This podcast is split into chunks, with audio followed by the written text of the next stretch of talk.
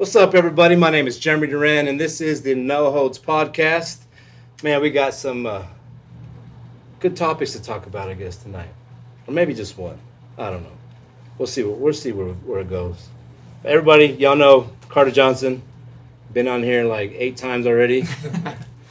And then also got my good friend over here, Abe Claussen. How you doing, man? I'm good. You excited? Yeah. Yeah, I'm nervous? Excited. A little bit. Yeah. What about you? I'm excited. You're excited. As always. As always, man. Happy to be here. That's what's up, man. I know I've asked you these questions already, or some of them, but I like to I like to start off with questions. My wife didn't do it, which I actually thought she did a really good job. She actually might just take my job. She might have been better than you. I think so. She did really well. She did good. I listened to it. Yeah. Yeah. Did you listen to it? Mm. Man, wow. That's really good. I'm just kidding. No, um, all right, Abe, I'm just going to ask you maybe three questions, three, four questions. All right. No pressure. What is the biggest risk you have ever taken? Uh, probably moving to California. How was that? How, like, was, how was that? Like, the emotion-wise, like, how was that? Um, it was, it was pretty fearful doing it almost the whole time. Like, yeah. Very excited, but, like... Doing it with the family was, um, I felt like a lot of weight was on that decision. Mm, so gotcha. Man, now that, that, we are going to come back to that, though, that's... later on, yeah. Who is your hero and why? Man, my hero. Um, yeah, I should have given me some thought. um, I don't think I have a hero. No? Nobody you look up to? Or I would say not one hero, but like there's a few guys in my life that have probably shown me how to be a good dad. Mm. So my good friend Tim Barnhart, um, he's kind of a hero. I, I would call him a hero because he's got five kids and he does it does it with so much grace, and he like loves each one of them so well. Yeah. So like I've learned a lot from him. He's given me a lot of advice, and so he's he's like a brother to me, but like also kind of a hero as far as like a role model as far as being a dad. Mm. So nice, man. Heck yeah. It's always good to have somebody in your life that that'll encourage you and push you, that wants you to grow. You know, it's always good. What's something? Um, what's the most important thing I should know about you, or anybody should know about you? Yeah.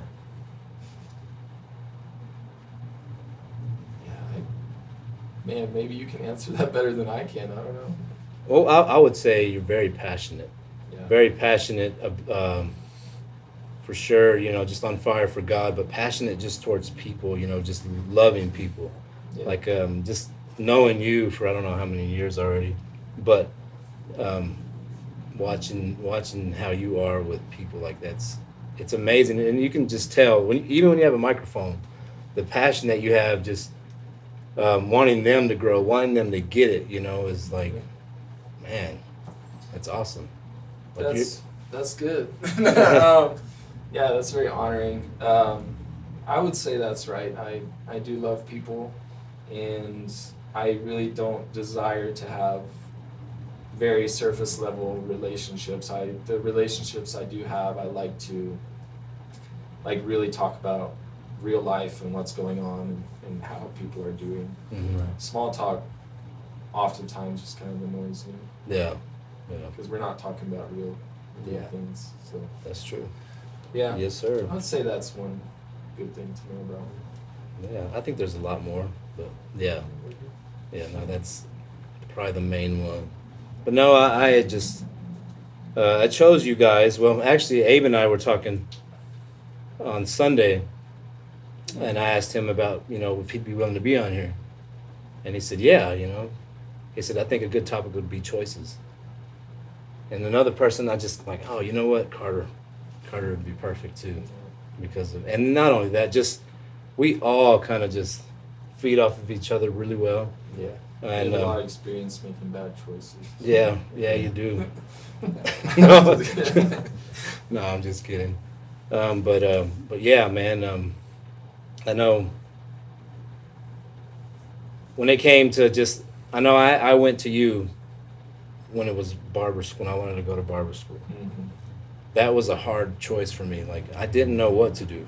But, man, like, the talk that we had, man, like, I, li- like, not to say live off of that, but that is something I often think about when I make my choices now. Do you remember what that was? Yeah, I think we just talked about how, um, I, I remember you saying you didn't know if it was God's will or not. Mm-hmm. And we just kind of talked about if it was a real desire in your heart. And you said yes.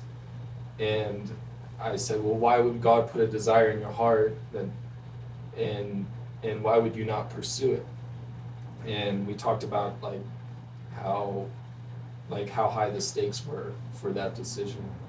Yeah. And the stakes weren't that high. Like, you go to barber school and you decide that it's not for you, what did you really lose? You know what I mean?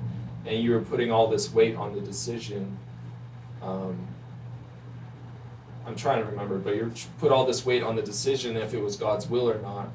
And we just talked about, like, um, excuse me, like, I remember asking you this, like, if it was God's will for you to be at your current job, or if it was just something that supplied your needs. Oh, yeah. And uh, you were like, well, uh, you couldn't confidently say that it was God's will for you to be there. And I said, well, if you're going to put such weight on a desire in your heart, if it's God's will or not, then maybe you should apply that same logic and like belief to your current job, that if it's not God's will for you to be there, then why are you there? And we just kind of talked about like um, that God is okay with us making choices. Yeah. Like, uh, does, you know, the Bible says that he gives us the desires of our heart. And so often we have a desire in our heart, but we think it's just our flesh. But my question is always, are you living for the Lord?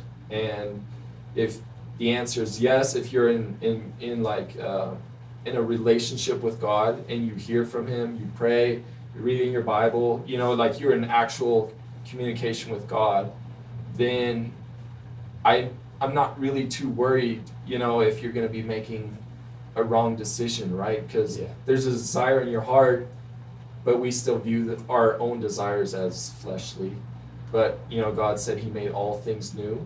And so if our mind is being renewed daily and we're in communication with God, then I'm like, I think my desires are his desires, because I'm like, why is that there in the first place? You know what I mean? So yeah, I think those are some of the things we talked about. Yeah. And it kind of, I, I kind of just saw you get quiet and like start to think. I saw you, you're like the wheels turning in your mind, like you were thinking about it a little bit differently than mm-hmm. you had in the past. Yeah, no, and I've like, I remember going home and even sharing that with Andrea. And she was like, man, that's that's so good. Like, yeah. It's just because sometimes I feel like,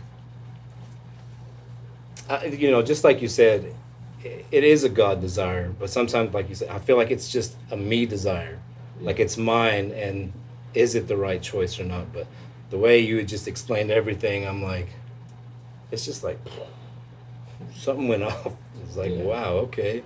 And I've used that, man. Every, every everything you just said, when I talk to different people, when they're going through like decision decision making, I use that. And I know I've thanked you for it, and I want to just thank you again, because yeah. man, it just made it so much easier, you know, to just make that choice, that decision. It does still doesn't make it easy. Well, not easy, right. but, but it just like, it just I don't know, maybe more peaceful instead yeah. of yeah. putting all that weight on me and, and what if this, what if that, yeah. what if so. I like to just go at life, you know, like head first, and then just be teachable and like have ears to hear along the way. Like if I go a direction that the Lord's not, like if God's not on that, mm-hmm. then I'm like, you feel that, like if you're in communication, like communion with God, you feel that check in your heart and that like, ah, I don't have peace right now. And, and so I just like, I go at life. I, I'm not... I used to be very much that way, like, God, what's your will? What's your will? And I'd be live in so much fear to not, to not, and I would just end up doing nothing because I was afraid to make the wrong choice. Yeah. I wasn't going to live in the perfect will of God. But now I kind of have a change of heart where I just, I go at life, I stay in communication with God, and then I just let him know, Lord, if I'm go moving in a direction that doesn't please your heart or is maybe not your desire for me right now, you know, like I'm totally willing to like stop and change directions at any moment. Mm-hmm. And it's it's honestly been really liberating and freeing to kind of live. Honestly, I'm like I'm still really growing in that, because decision making for most of my life's been really hard. Because like if you make a decision, then there's also going to be good and maybe some bad consequences, you know. So like yeah. I just never liked that pressure on me, but um, kind of learning like that, like even if there's pressure and like some things could fail, like God's better than our failures. Yeah. So like like I I just need to know and trust that He's good, and then go at life and yeah. live life to the fullest, and then just be teachable along the way. Yes, sir. Teachable, man. You have to remain teachable. Yeah. At all times, I feel like. Yeah. You know, and I know, I know you. You've made some tough decisions. Yeah. In your walk, you know, like how is that for you? You know, I know you've kind of explained in the previous podcast. Right. But um. I actually had a good talk with him, like almost on that same subject, the other day at your house after you cut my hair, and it was like. Pretty much same advice, because it was about a new job offer that I had received, mm-hmm. and like you said, like it, I don't know. When I heard that too, it was like it's beautiful to hear that, because it's so true. If we're in a relationship with the Lord, like we're so we want to be in God's will. I want to be in God's will. I want what God has for me. I don't mm-hmm. want to just follow the desires of my heart or be in my flesh. But if you're in a relationship with Him, like genuine relationship, you know you're in everyday relationship with Him. You know, acknowledging Him in all your ways. He's going to make your path straight, and you got to believe that, and you got to trust in the Lord. Mm-hmm. So I also think that's why we have the Holy Spirit on the inside of us. Yeah. Being able to discern right from wrong, you know, mm-hmm. and receive that peace about decisions. So like you said, as long as we're in a relationship, I don't think we have to question if this is God's will or not. Yeah. You're going to have that peace if it is, you know, mm-hmm. and you're not going to have that peace if it's not the right decision. Yeah. Yes, so just being fully dependent on Him. I think we talked about like what are the desires of your heart, and you had mentioned like I really want to coach kids, mm-hmm. you know, like you you love serving in your church right now, mm-hmm. and all these things, and this job offer was gonna be an answer to prayer for uh, having your own place, and like you said, like double the finances that yeah. you're receiving right now from your current job, yeah. and so it's like it sounds like an answer to prayer, but then it's like when you weigh it against, you know, taking that job, like, oh, but you'd have to give up things that your heart really cares about, yeah. right? So, like, it just kind of puts it into perspective, like, yeah, like, yeah, that, that would be fulfilling something that I want and desire, but It'd be taken but away what I really feel like I'm called to, it would take away from that, right? Exactly. So it kind of made, I don't know, I felt like right then and there, you didn't say it, but I felt like yeah. you were like, yeah, I'm not going to take it. Yeah. Mm-hmm. But I don't know. No, I would say that night, like, pretty much... summed it up. I was like, yeah, the job's not for me. Yeah. yeah. No, man, it, it's it is tough, you know, especially when you start going out on your own and life just hits you. Yeah. You know, that's how it was for me whenever I graduated and I went out on my own. Um, I had to pretty much learn everything. I didn't know anything about money. Yeah. You know, I mean, I didn't know. I'm still learning now. How to save money, how to, you know, what to do. But I'm so thankful that God sent me an Andrea, because if if it was up to me, dude, we would be all over the place. Like, I'm like, oh, we're going here. We're going to move over there. But no, she's like, no, like, no, like, we're not, we're not supposed to do that. Like, I'm so glad she, you know, she's my wife, because, yeah, I would be a mess right now. I ain't even going to lie. Like, it'd be, I would be in such a mess. But man, let, let's talk about some tough decisions that maybe you guys have made in your life, and how you like, you know, you overcame them. Who wants to go first? Let me think about some tough decisions that I've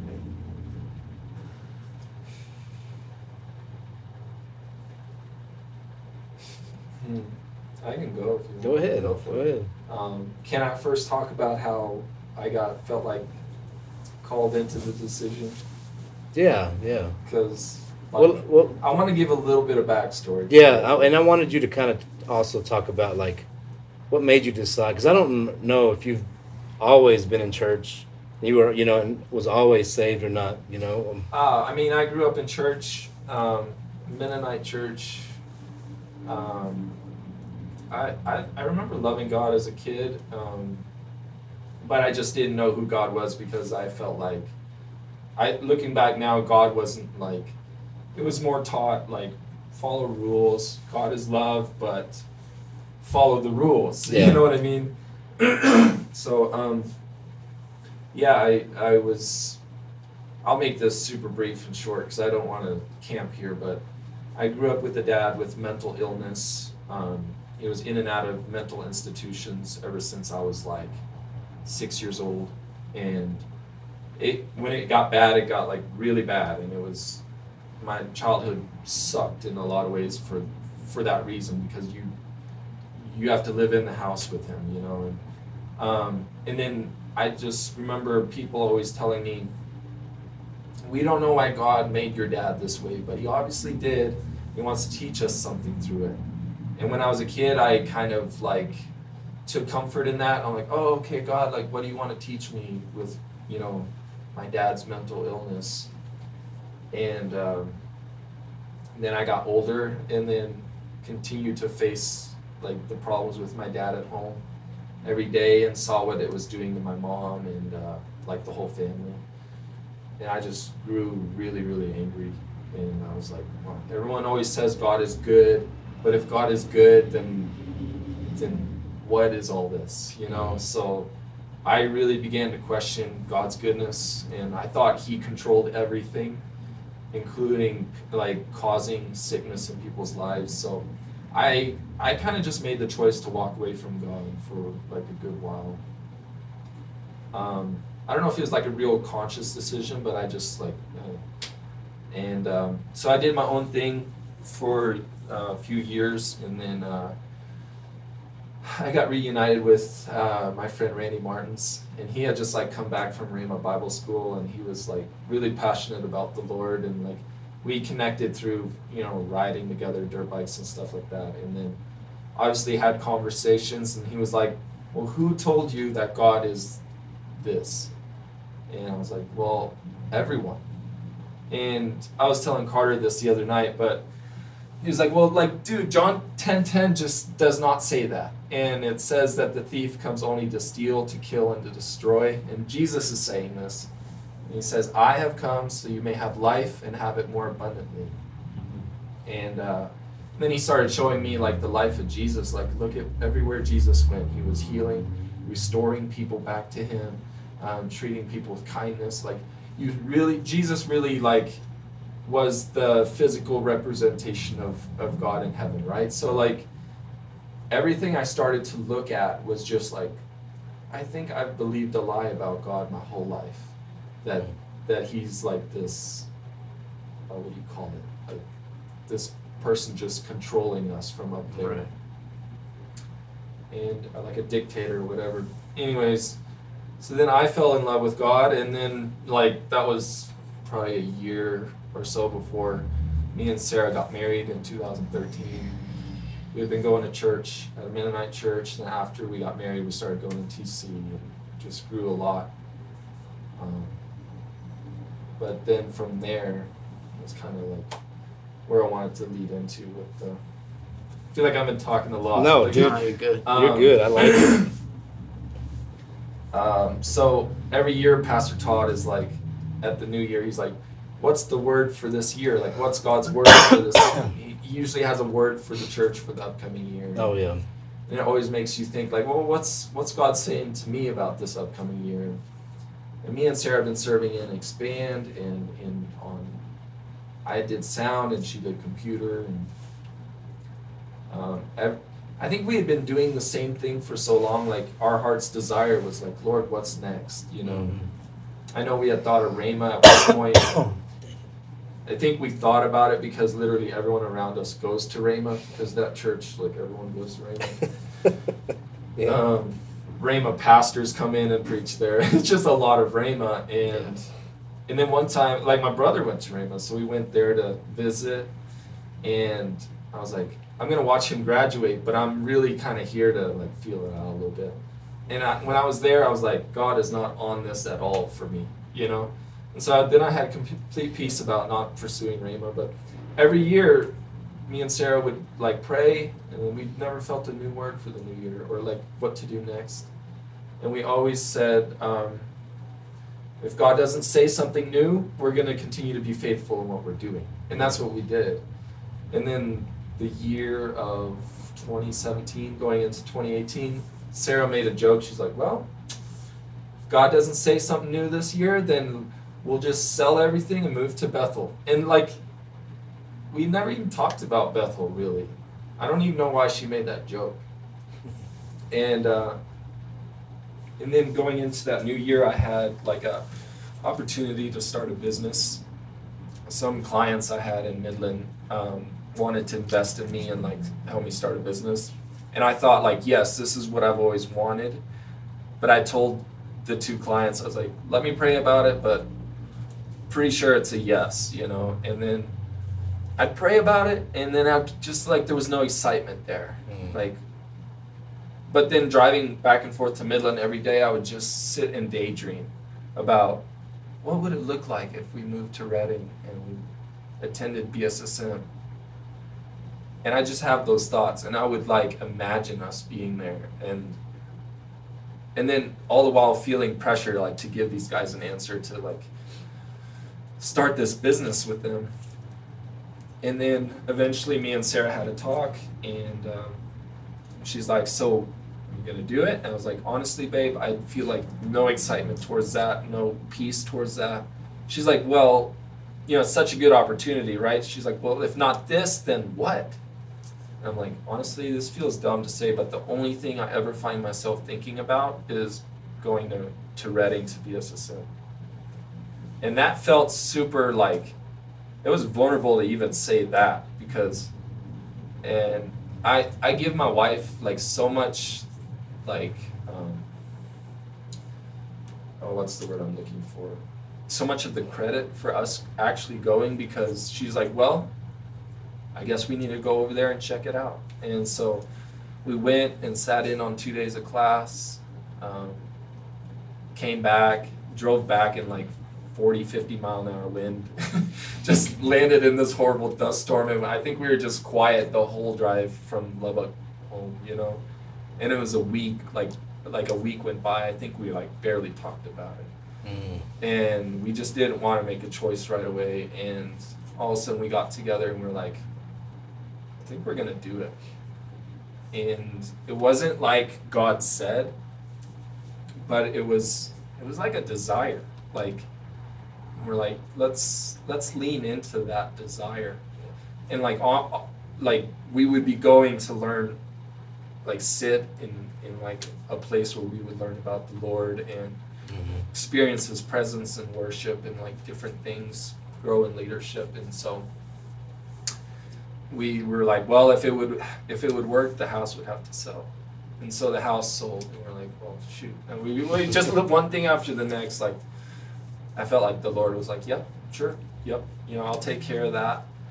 And then finally we were left without excuses, and in two thousand eighteen, like, beginning of August, we moved to Redding, and we had a two-year-old daughter, and we we're actually, we found out we were pregnant with our son Arrow, like, literally a month before we moved or something like that. Forget exactly when we found out, but so it was like it was like a lot of weight on, like, giving up my job, and, like, Sarah quitting her job, and, like, moving across the country, and, like, doing this thing that we thought God was on, you know? Yeah. Yeah, man. What was that like mentally for you, though? I think, like, it was hard on me mentally because I've, um, like, Sarah made this comment while we were visiting Redding. I was like, babe, I'm really scared. Like, if this is it, this freaks me out. Like, I'm really scared. And she asked me a question. She said, what's the worst thing that could happen if we did this? And I said, well, I mean, I guess the worst that could happen would be um, we end up broken back in Seminole. And she's like, well, we're not that far from broke right now, and we're in Seminole currently, so what is the worst that could happen? And I was just like, uh, like that kind of just like took the high stakes away, yeah. right? Like the kind of the question I asked you. Mm-hmm. And so I was like, well, shoot, you know, like, I guess you're right. Like, what is the worst thing that could happen? Um, and so, yeah, but back to your question, like what that was like for me mentally, like I felt like I carried a lot of responsibility and like pressure that like, oh, we're going because I feel like I'm supposed to go to that school. And like, even while I was sitting in school, I was like, I need to receive what I'm here for, because if I don't receive the thing that God has for me here, then I feel like a failure and I failed my family. Mm-hmm. And while we were there, like that lie got broken off of me, just like through people speaking into my life there, and like um, basically just changed my mindset that I'm not here to receive this one special thing, right. that like this word from the Lord, that this is your life, this is what you're supposed to do. But more so it was like, I was there to, to, it sounds dumb, but to like re-get to know my father, like mm. kind of like almost in a sense, like throw, don't throw everything out the window. Obviously I knew the Lord and I'd been walking with him, but a lot of things I thought I knew about God, like I had to let those things go and kind of just come to him kind of like a child again. And it, because like, I think I still kind of carried that, like, God, you better do this, son, or, you know, you're going to disappoint me, or you're going to, yeah. And uh, I think I just really like experienced and learned a little bit more. I don't think we could ever learn it fully, but like how good God is. He's so much better than we think and know. Like there's levels of his goodness like we haven't experienced yet. And like when we experience his goodness, like that's awesome, but there's still so much more to him that we can experience more goodness like all the time. And so when that finally broke off of me, like, hey, like the weight's not on my shoulders. Like, like, Lord, I feel like you gave me this desire. Like, it's also a lot to do. It's a lot on you too, Lord. Like I'm here and I'm like ready to receive. Like, it's not on me. You know what I mean? Obviously, I'm going to apply myself here, but like I'm going to stop carrying around this false humility, like that I need to, I need to achieve something while I'm here, or it was a failure. Mm. Right. Yeah. So then, after that, honestly, that was like a, a couple of months of school where I carried that, and then like that lie kind of got broken, and it was really freeing. Like I felt like from that point on, like I started to. Um, actually just pursue him out of like a heart of love for him instead of like performance. Yeah. So. Oh yeah. Man, that's good. Yeah. Because I know even just as a man, you know, making that choice, like people look to you if something were to happen. Yeah. Like if this didn't work out, who are they? More? They're pretty much just going to look yeah. at the man. Like yeah. it's your fault because you're the this. leader. Of the you're home. the leader. Yeah. So it failed because of your bad decision, but yeah. and sometimes I know just with any decision, I kind of feel like that's like that I make. Like, okay, if this doesn't work, it, it's it's my fault. Like, dang it. Yeah. But I know that's something that we don't need to have either. You know. Mm-hmm. Um, yeah. When you came, like when you were over there, and we would talk every now and then, like just hearing you speak. That's where I feel like like more of the fire, I guess, more passion. Was just kind of exploded in your spirit mm. because, man, you had like it just seemed so much wisdom when you when you because when you got here, I remember you were at our house and you like prophesied over Phoenix, I think. Do you remember that? I think so, yeah. And I was and like and Andrea and I like I just remember just sitting back and just listening to you. I'm like, wow, I'm like dang, Abe, that's awesome. Like just hearing you speak, man. Like it, it's always just yeah, it's amazing. Like when you speak, people listen. Definitely. I think people can tell, like, people can tell if you care about them And um, like if you're just, I don't know, if it's for the sake of like ministering to somebody, just to minister to them, like they they feel that. Mm-hmm. You yeah. know what I mean? Like yeah. even even me now, like if you if Carter wants to come and minister to me, like, and he's just gonna, like, now he can, like, we know each other, but before we really knew each other, like if he's just gonna come and minister to me before he even connects with me, like that, even as a Christian myself, that rubs me wrong. I'm like, I didn't feel any love from that. Mm-hmm. You know what I mean? Like, I know he's trying to love me with, with like helping me.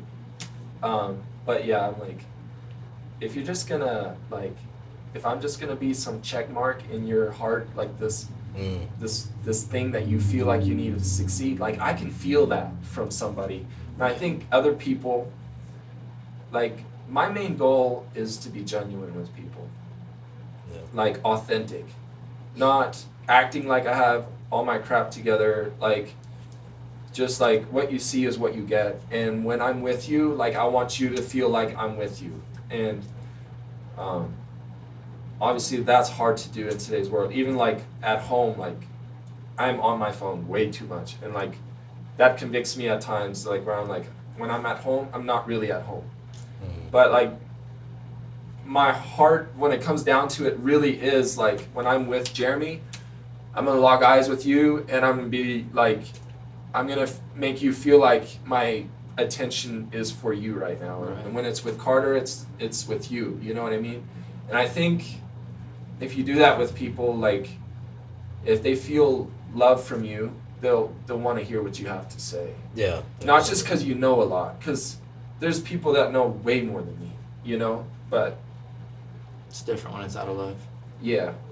It gives you a voice, like yeah. it gives you an open door into somebody's heart. Yeah. Whereas like if you just come with wisdom and truth, like yeah, that works sometimes if someone's heart is open to that, but a lot of people's hearts have a guard up, a door, you know, a wall up to things like that. They've been hurt by ministry or, you know, people that just want to check that that performance thing in their heart and they don't want to hear it. But if you connect with them first, love them first, then like then you were like, hey, by the way, like I, I need to go, but can I pray for you for anything? They're like, this dude just spent ten minutes talking to me, asking me about life, asking me about my family, all these things. And he didn't try to just open with that. Do you know what I mean? Yeah. Like you have to build some kind of relationship with people before you can speak into their life. Mm-hmm. So. No, I agree. I, I agree one hundred percent. That's good. And that's real good. I want to keep asking questions there, but um, I'm going to let Carter speak for a little bit. And then we're going to go back to yeah. decisions that you made coming back here. Man, I haven't made any big decisions like that. That's big, you know. Well, um, a big one was, you know, because you're a basketball star. Yeah. And I, and, and, I, and I know you did. But that was a big decision, too, though. Yeah. Because... But I love what you had to say. You're like, you know, that's where my identity was. You mm-hmm. talk about, I don't know if you heard that when he said that. He's like, you talk about yeah. Carter, it's, or you, basketball is like, oh, you picture Carter. But other people put that identity on you too. Absolutely. When you hear hear Carter Johnson, like you're, you think basketball. And yeah. when you were at Expand, that's all I ever heard. Like, yeah. Carter's so good at basketball. But you said, I haven't made any big decisions yet. Yeah. Well, you said yet. How old are you? twenty-one. twenty-one. Like, I'm... gonna be freaking thirty-four this year, and so you, don't you just don't have the history yet that I exactly do. You haven't lived as much a long yeah. of a life, like those choices are gonna come right. Yeah, I know that, but you may you like that still was a huge decision. Yeah, you don't have family, but you had other, other people's expectations on you yeah. to, to see you succeed. Yeah. Like that couldn't have been easy. Yeah, that was that was big. Like thinking about my grandpa, my dad, those are my biggest fans. Yeah. And those are the two main ones that I felt like I was letting down if I quit. Yeah.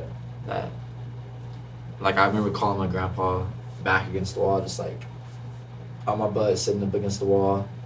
And I started to like tell him I was about to quit and I just had to hang up because I was bawling. Because I couldn't even tell him. Yeah. But I don't know, I feel like I've talked about that on here. No, you have. But what makes um, you, like, what is it, what makes you want to keep pursuing God, even when you, you feel like you've let him down? Like, the decision to do that every day. Right.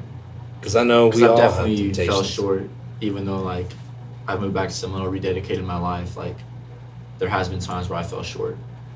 And in the past, like, I started going to Expand sixteen, seventeen years old. And that's when I first encountered Jesus, like, his presence and, like, just knowing him and accepting him as my Lord and Savior. So receiving the Holy Spirit, you know. Through life, after high school, God would not constantly pop in, but would pop in my head from time to time, even though I was living way off in the world. And when I would try to have that relationship with him, I always felt like I was having to clean my dish before I came to him. Yeah. I had to be perfect to walk in this life with God. Yeah. And it was impossible and didn't. I had all these distractions around me. Wake you, up and I'm around him. Where do you think that belief came from that you had to walk perfect to live a, like a, have a relationship? I don't know. I think it was my, it was me and my thoughts putting that perspective on it. Because I saw others, like in high school, I saw like Emily DeLay, Kenna, yeah. Alyssa, like young kids just like me who were on fire for the Lord. And you yeah. could see the joy all over their faces every day when they came to school. I was like, they have something I don't have, you know? Or the people that are just going all the time, like they have something I don't have. And I think I just put that, I don't know, I put those words into my mouth. Or the enemy was making me feel like you had to be perfect to walk in this mm-hmm. life with God. And you're never going to be perfect. So for a long time, I didn't even get baptized. Like even when I went to camp, yeah. had the opportunity to get mm-hmm. baptized, never got down in the pool. Because I felt like I was, I knew I was still going to struggle yeah. afterwards. I like didn't want to half-butt my relationship with yeah. God.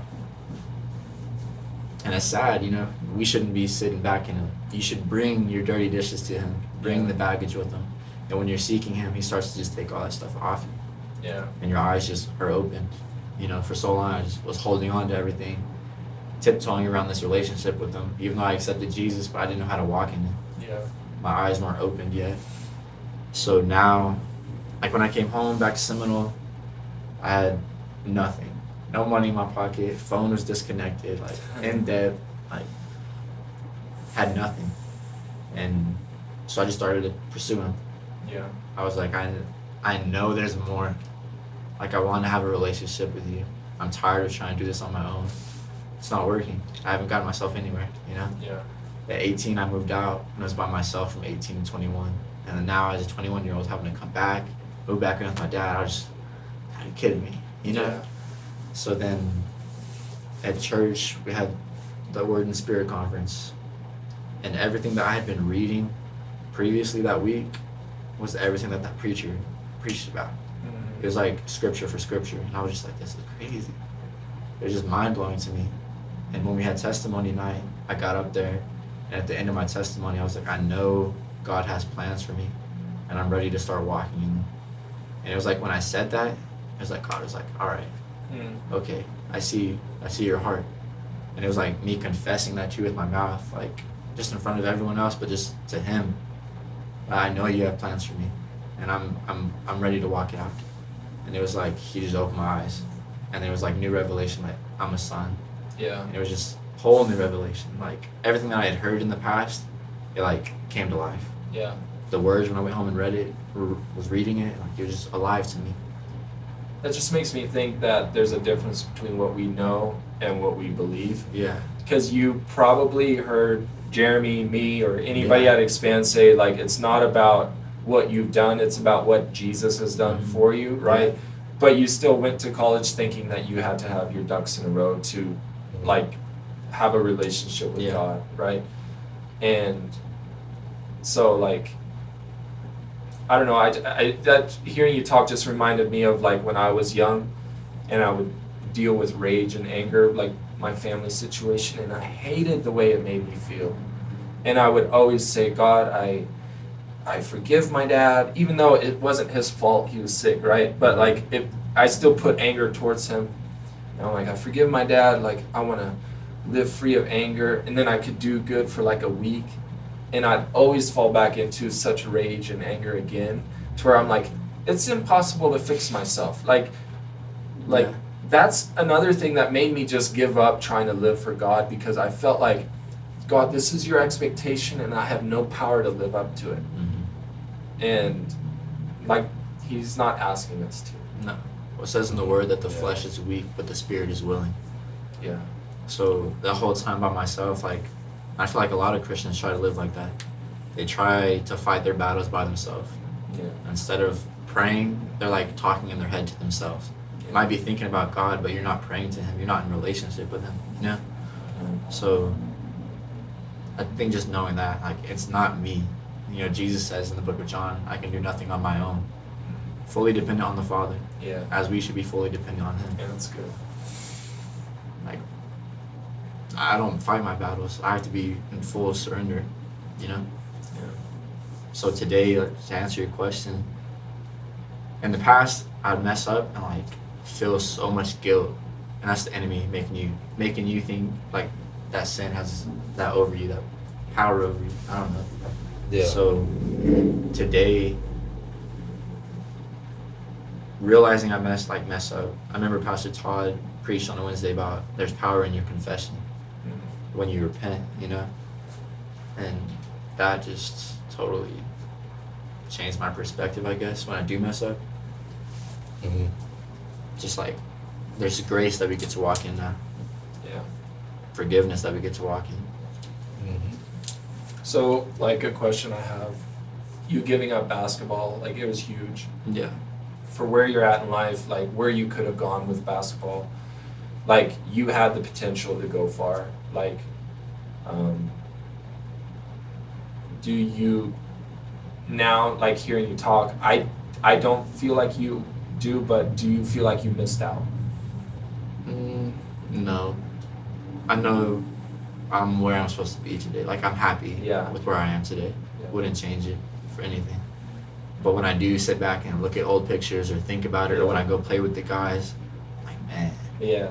So, of course, that comes. Sure. That pops up every now and yeah. then.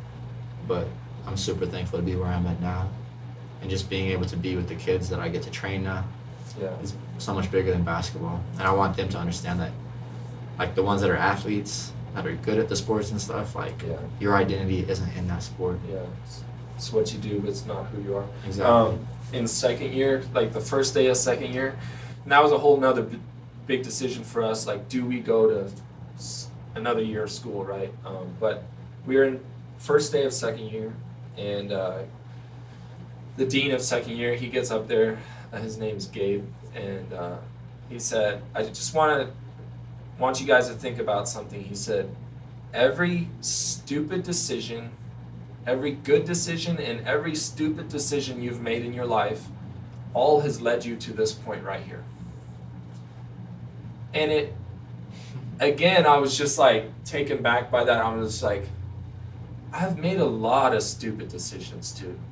And I'm like, God, you're better than my stupid decisions. Like everything, like you used it all. You're like, okay, I made a dumb decision here, but I'm like, I'll still work with it. I'll still work with it, and I'll get you where you need to go. Like, um, just and then hearing you talk, like it was a huge decision to quit basketball, but here you are feeling fulfilled with what you're doing in life, and you're happy. I like I can tell, and I'm like, man, God's God's better than we give him credit for, because like a lot of people were like, ah, oh, Carter quit, like. Yeah. Look at him. He's back in Seminole. Yeah. But if you talk to you, if anyone talks to you, you're like, no, I feel like Carter is living life with a lot of purpose right now. Yeah, definitely. And I'm like, man, like, I feel like God has like, you want to do this? Okay, let me partner with you in this. Oh, you want to do this? Oh, can I come and, and be a part of that too? Do you yeah. know what I mean? Like, I, I've kind of just stopped. Obviously, he's created us with certain gifts and talents, like like I don't know, like you're good with kids, or I'm good with I don't know what I'm good at. Like, but like there's certain things he's put inside of us that kind of like make us gravitate towards this right. area of life, or this this job, or whatever, right? But like I don't think that he's just sitting back and he's like, oh, basketball was your thing, Carter, I don't have anything else for you, you're gonna have to go back to Seminole, you know? Yeah. God's like, oh, you don't want to do basketball anymore? Okay, like, I can still make something really good of this. I can still give you purpose in Seminole. I can still, do you know what I mean? Like, yeah. If we limit God to one plan for our life that could work out, that's like not giving him enough credit for his creativity and his goodness or kindness for us. Exactly. Do you know what I mean? Yeah, that's good. So, like, hearing that just kind of reminds me, I'm like, okay, like, whatever I, whatever, if I do make a dumb decision in life, and if I'm still, if my heart's still pliable, then I'm like, God can take whatever I give him and still redirect me and make something good out of it. Absolutely. And, like, it just gives, honestly, what it does is give me hope. Yeah. yeah. You know, like, and, like, desire to live life, to make choices, and to, like, not sit back and let life happen to us, but go after things that you right. want. Yeah, absolutely. Because he's he's yeah. he's better than our dumb choices. I think I've said that many times now, but but it's so true. I, I can't really say it enough. Like, man, it makes me want to cry if I think of like how good God's been to me. Yeah. Like, I didn't do anything to deserve it. Like, it's just who he is. Yeah. yeah so. And that's why I love you, Abe. What? Like, just because you're so real, like. Passionate. Yeah, man. Like you said, you're not. You don't feel like you're good at anything, man. Oh, I'm. No, you, no, I know you are. I know I'm good at. Yeah, I just. Yeah, you I don't are. know what to say in that moment. But, yeah. No, but man, like, I just I, I love having you around, just speaking to you, just because of just how passionate you are, man. Like I feel like that's why I'm still here too, where I'm at right now too, is because of just having you in my life, like. I know sometimes you'll joke around, but a lot of the times it's it's more of just speaking and encouraging me, wanting me to grow. You know, like that's, yeah. I love that about you, man. Like that's, and even like Carter, like I was telling Carter, like, man, um, I'd been praying, like I was like, God, I need, like, I need somebody to challenge me. Like, God, like, I, and I was like, man, I, I just, I need somebody that's just going to just challenge me daily, who's just going to push me. And um, and I was like, I was already thinking, I was like, man, I'm I'm just gonna call Pastor Ben, you know. I mean, for some reason he's just well, he's good at challenging, and he is like, yeah. in that I was like, I'm just gonna call Pastor Ben, but then, you know, here comes Carter, just always texting me and calling me. I'm like, what does this dude want? No, I'm just kidding. no, like, and must not have any friends. I know, right? Just to come as low as me, but anyway, no. um, um.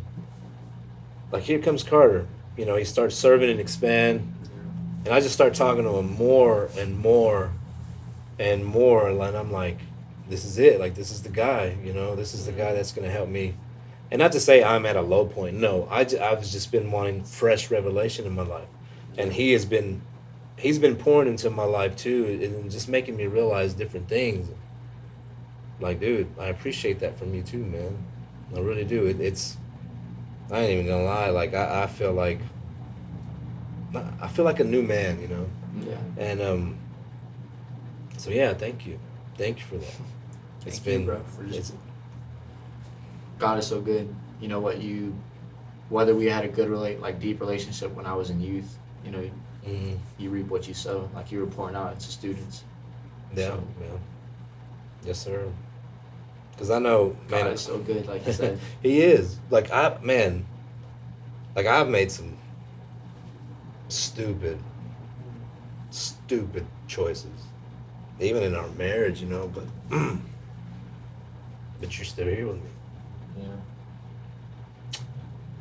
So, man.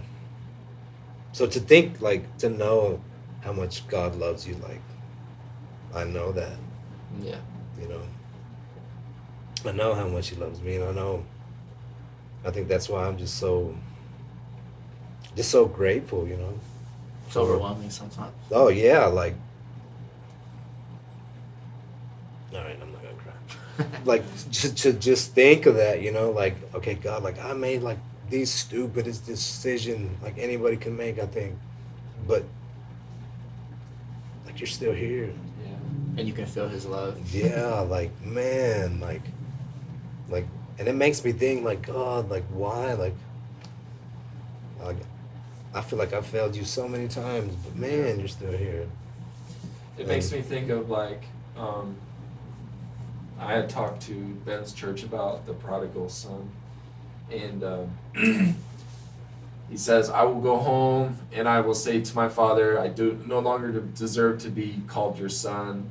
He's like rehearsing his apology, right? Mm-hmm. And so, like, I was reading it out of the Passion, because it just, y'all, if y'all haven't read the Prodigal Son in the Passion Translation, it just hits hard. Like, and uh, and it said, dang, I don't want to cry either, but it said, from a long ways away, his father saw him coming.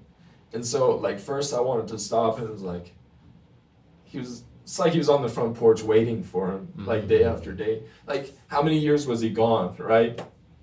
And then he runs up to him. He's, he's. It says he's passionately giving him hugs and kisses. And then the son starts and says, like his apology, I'm no longer worried. And he's like, like the dad just completely ignores him and says, servant, it says to the servant, quick, get my best robe and put it on him and kill the fattest calf, because my son who was lost has been found. He never got an apology out. Like, like, think of that picture. Like, the moment we like, um, let me gather myself here. The moment we uh, put our, it's like God is just like looking for us just to like turn our heart's affection to Him for a moment, and He's like, oh yes, like I got yeah. you right now, like absolutely. And I'm like, the son could didn't even apologize, mm. like he never got it out. Yeah, and like um, he said, put my ring on his finger. And when I read the commentary on that, it said that that ring was actually like um, a symbol that the son could again do business in the father's name. Like if he were to go to town, he could do business on his father's behalf because he's wearing his dad's ring. And like in a moment, he restored full trust back to his son. It was no, okay, like you're back now. Let's let's keep an eye on you and see if you can be trustworthy. You know, like in a moment, the son was fully restored back to his dad. And it, like obviously the prodigal son is a picture of God's love for us. And when when like lost sons and daughters come home, right? But like when I read it, it just in a new way blew me away all over again. Like, man, like God just wants us. It's not like, yeah, we're called to live righteously and like to, um, as we behold Him, we're transformed into His image, right? And so like, that's the trick, like you, not a trick, but that's the key. Like you look at Him, and the more you look at Him, you start to look like Him. Mm-hmm. And it's not about like, okay, now I'm living for the Lord. Now I'm going to get this out of my life and I'm going to get this out of my life. It's like, He's like, no, I'll take care of all of that. Like, I'm just happy you're here and like, come and be with me. Yeah. And like hearing you say that, like, you're not deserving to come back. Like, or like all of that, right? Yeah. But like, makes me think like, if that's how God treats us, then why do we still treat people like, yeah, like, oh, like you did this, like, yeah, I could forgive that and I could be cool with you. Oh, but you did that. Yeah, I, I can't. Mm. I can't. Like, I love you from far away, but you're not in my life. You yeah. know what I mean? But like, Jesus doesn't do that.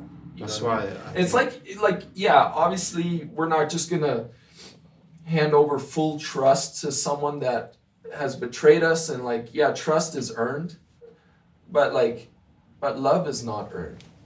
Mm. Do you know what I mean? God God doesn't make us earn His love for right. us. And so all that coming back to bad choices we make, like it makes making choices easier when you have this conversation about how good God is and in all the places in your life that He's come through for you, even when you made a bad choice. You're like, okay, like yeah. the pressure's off. Like God is, he, he's going to take care of me. He's going to be good. And if I make a bad choice, there might be some natural consequences. But that's part of me learning, and he's still going to teach me through it. It's not punishment. He's just going to teach me through it. Mm-hmm. That's good. That's real good. I think it's a lot of people view God like they view people. Mm-hmm. Like, you hurt me. Mm. So you might have told me, nah, I can't trust you no more. Like, you have to fight. You have to earn your way back in here, you know? And with God, it's not like that. It's, it's beautiful. Yeah. Mm-hmm. Very. And people, it's, it's sad to think that people, like, think about God like that. Oh, yeah. Or don't even care to go that way, you know? Because maybe they have gotten close. And then I had a friend the other day had just given his life to Christ. And now he's more, he's aware of his sin. The Holy Spirit's convicting him, you know? But he was feeling guilt and shame and, like, really bad about the decision because he was still living in the world. But he, now he has received Jesus, you know? So now he's sitting back and he's aware of all of it now. Yeah. So it's just important that when you receive Christ, it's not, that's not of God. The shame, the guilt. Yeah. He has open arms. As soon as you turn your full attention to him with a seeking heart, you know, you'll find him. Yeah. It's so beautiful. And it's oh, so yeah. overwhelming every time when we do mess up. And then you come back and your heart's just pouring out. Mm-hmm. And he's just picking you up. Not even giving you time to apologize. Just coming here. Man, yeah, that's so good. That's so good. I know even at times, well, not now anymore, but back then, you know, you would, uh, after you get saved, after a while, um, I'd find myself not wanting to go get prayed for. Like, say, hey, does anybody... They would have ministers there. Hey, does anybody want to get prayed for? And in my mind, I was thinking, like, man, like, I don't want anybody to see me go up there and get prayed for. Yeah. Because I'm supposed to be, you know, this Christian dude. Like, I'm a leader. Like, no. But I'm so glad that I made that choice to just not care mm-hmm. about what people yeah. thought anymore. Because, man, those times that I did go up there helped me so much. Yeah. Like, it was everything that I needed at that time. I remember when um, Pastor Gary DeLay was there one day, and he was, I don't remember what he was preaching on, but uh, at the end I did go up there, and I, and I was like, man, I need prayer. And, um, and and I just couldn't get out what I needed, but he was like, he knew, at he was like, I know, I know what you need. Man, he gives me the biggest hug, like, man, it's just like, like fathers and brothers. Exactly, like the biggest hug, and I'm like, oh, like, I felt so good, like, and then it didn't even stop there. It's just like, man, I'm proud of you, son. Oh man, and, that's gonna wreck me. Boom! Like, no, no, no lie. Like, yeah. I'm trying not to cry right now, but oh man, it just, I couldn't control myself. I was just crying. And I, I, I think I just grabbed his, like, jacket and just like, oh. And then he's like, I love you, you know. Just hearing the word son yeah. come out of a man's voice, I'm like, what the heck? Like, I hadn't heard that. And not only that, but it hurt. It, like, not hurt me, but it got me so bad because my dad never said, I'm proud of you, yeah. you know, ever. Uh, and he's only told me he loved me once that I can remember. So hearing that, like, I'm proud of you, son, man. And not only that, like, even Johnny Powers, like, when he first called me that too, like, he's just like, he just called me son, and I'm like, it just felt so good, you know, hearing that. And then I actually told him, and he gave me a hug too, and he was like, man, like, I'm proud of you, son. I'm just like, oh my gosh, here we go again. Like, yeah. It's just... So sometimes, like, those decisions, even to just step out and thinking that you're a leader, like, oh, I can't go up there and get prayed for, like, definitely. Yeah. Like, because you don't, you mean, it. it's going to get to the root, I feel like. Sometimes we feel like we're just too ashamed, but no, like, man, I'm so glad that I went up there and heard that, because that right there sticks with me. Just hearing that, like, I can even remember, I can close my eyes and just picture, like, picture me hugging, like, yeah, and I'm like, man. Wow, so good. Yeah. So good.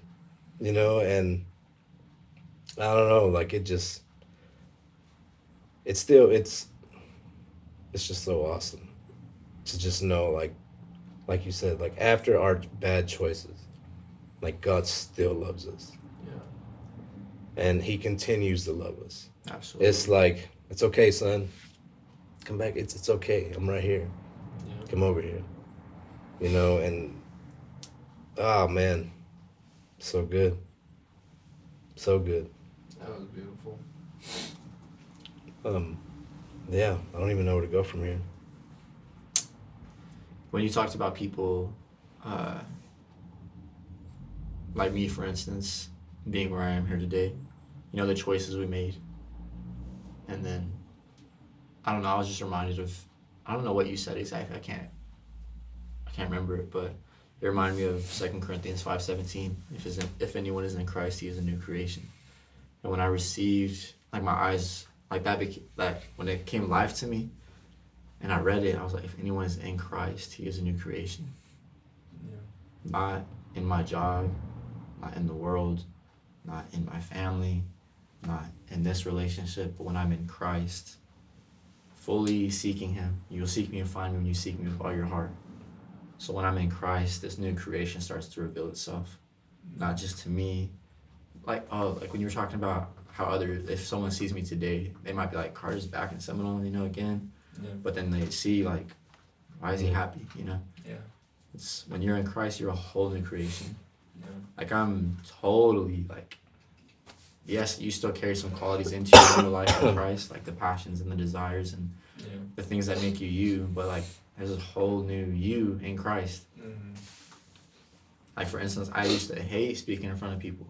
I remember being in youth and the internship in the summer with Ben, mm-hmm. and he, I was there for a good while, and then he said, all right, I want y'all to prepare a message.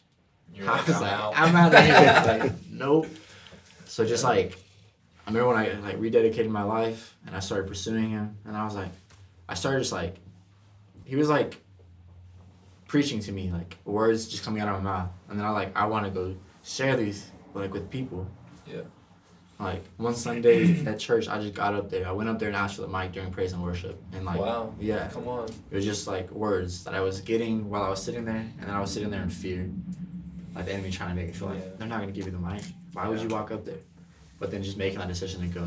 Yeah. Just, like, those words. Like, that not took me. A lot of courage. Yeah. But it's just, just that overwhelming feeling, you know? Yeah. Of the Holy Spirit. Mm. It's just, it's crazy. When you were sitting there, were you, did you have like a picture of re- in your mind of you going up? Yeah, it was like replaying in my head. Yeah. Yeah. So like, this is what's crazy, where I think a lot of people, they were like, God isn't speaking. I'm like, no, God is speaking. We just don't know it, or we're not listening. Yeah. You know what I mean? So like, um, a big revelation for me was like, no, like God speaks to you through your thoughts, your thought life. And I always thought, well, my thought life is like, that's my flesh. That's evil, right? Yeah. But I'm like, why am I thinking about seeing myself minister to people? Or why am I seeing myself with a mic in my hands? Like, why do I envision that yeah. when I don't have a desire to be like doing that, right? Mm-hmm. Like, I don't desire to stand in front. I, it makes me really uncomfortable to sit in front of people and talk, like with a mic. Um, like obviously, the more you do it, you grow in it. But like, like I did not have that desire, and but I found myself daydreaming about it, and and I'm like, there's just like moving to Redding, like daydreaming about it. And I'm like, no, God does speak to us through our thoughts. Do you Absolutely. Know what I mean? Like. We we sometimes envision something in our mind and we daydream and we're like, I feel like God is actually showing us a picture of like, I think you should go do that. Yeah. Do you know what I mean? Yeah. And so like, props to you for having the courage to to go get, I mean that, like yeah. you, you're like, I don't want to interrupt the flow of church right. and whatnot, you know what I mean? Yeah. And you're like, what if I get up there and I forgot everything that I wanted to right. say that I'm thinking on the seat down there? Like, Mm-hmm. That took a lot of courage. Um, and that's all he wants you to do, is just yeah. step out. Yeah. yeah. Just take that step. Because when you take that step, there's growth. Oh, definitely. Like, so mm-hmm. much. Mm-hmm. Like, it's pleasing to him to see his son or yeah. his daughter step out. And going back to his goodness, like, if he asks, he's asking you to step out, He's like, do you think his goodness ends in that moment to wh- after you step out, he's going to leave you hanging with nothing to say it's right. in front of exactly. a group of people? Yeah. You know what I mean? Yeah. Like, yeah, like we just have to like settle in in our hearts. Like, okay, like I have history with God. He's proven himself worthy and good. And now I'm going to settle it in my heart that when he asks me to do something that I know he's going to have my back, you know, and not leave me hanging. Mm-hmm. So, yeah. You know, you, um, I know another big decision for you guys were moving back here. Yeah. Um, now, how was that for you? That has been hard. So I did, a, I did first year while my wife was at home with the kids. I took off a year of school while my wife did first year, and then I worked part-time and kept the kids while she was in school. And then we did second year together. That was a huge choice for us, mm-hmm. but we're like, man, I guess if not school, then we would move back to Seminole, at least for a period of time. And it just didn't seem like with the job I now have, like the timing was right. Like, like almost like they weren't quite ready for me to be here yet. Yeah. And so we're like, okay, like that's one thing we're probably going to do, but it doesn't seem quite right yet. But we also kind of are thinking about doing second year. So again, it wasn't like a, God told us to do second year, but it was, it was a bit of a desire in our heart. So we're like, okay, like the other one, the timing doesn't seem right. Let's lean this way a little bit. Mm. You can lean into something and, and see if it, it's right. You know what yeah. I mean? So we leaned in and it was good. And we did second year together. And that was, that was pretty awesome. Um, and then after second year, like third year is an internship. And uh, in our second year, we came became pregnant with, um, with Tatum, our third child. And uh, we're like, yeah, I think it's like time to go get a, a real job, and like uh, finances is a priority right now. And like it, it was, Seminole for us was just like coming back and, and resetting mm-hmm. and wanting to be with family and friends and good connections we had here. And actually, yeah, my job has been, it's been awesome. Like I'm so thankful that in a town of seven thousand people, or however big this town is, I think it's bigger than that, but it's what it says on the sign, and that I have a job where I can like put my old crafts and talents to use that I had in Midland, that I felt like there was never a market in Seminole for. Mm. And so now I'm doing that. I'm like working alongside other guys and like training them up, but then also learning from them, like um and being able to like have the type of job I do in Seminole, like I'm super thankful for. I actually find a lot of purpose there, but um I feel like coming back to Seminole, that was the only area in my life that I found any purpose, and I I've, I've struggled. I was telling Carter the other night, like I feel I feel like I'm at peace in Seminole now, like where I'm not looking for an out, but it it was actually really, really hard for me to come back to Seminole. I know that it was the right choice for us, and like that's what we needed to do, but it's like, I actually felt like I went through a bit of mourning, like grieving my previous season in Redding, mm. where I wasn't there anymore. I wasn't with the friends that I had made there.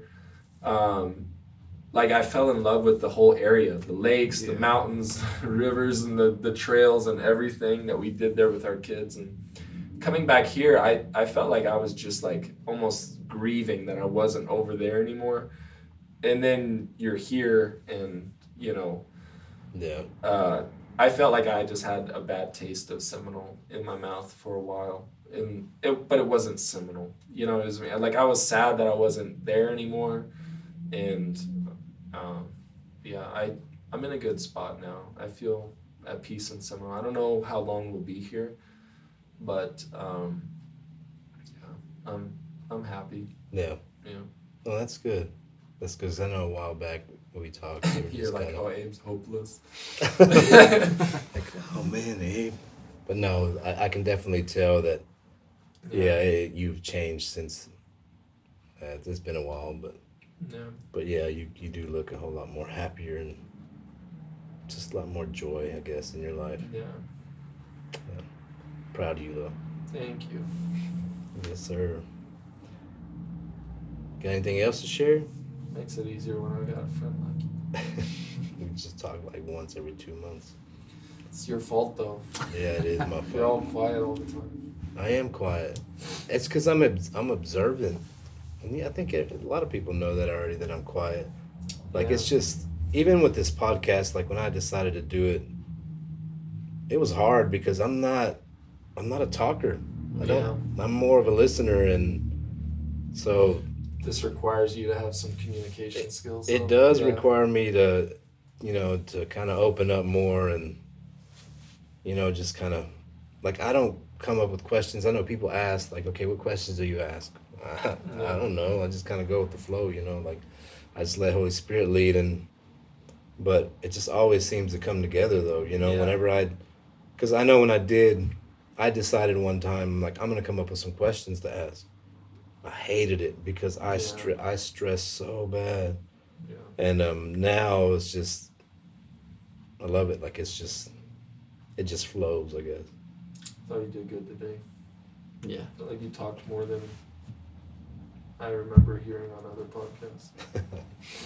Well, I wanted it to be conversational. Like, yeah. Not just, like, obviously I know I have a story to tell or whatever, but, like, I don't, I don't want it to just be me. Like, I want to, I like I know, like, even you making the choice to go to, to to barber school. Now you've cut, like, I don't know, you've probably done like fifty plus haircuts by now. We've cut it quite a bit, yeah. People better start paying you. I'll go on, on the mic and say people need you need to put out a donation jar, but because your work's getting good. But um, thank you. Yeah, like, so now that you made the choice, you're doing the school. Like, I asked you on Sunday, like, do you find it fulfilling? Like, I do. Cutting people's hair. I do. I, man, I really enjoy it. Um, it does take some time away, for sure, from the family. Yeah.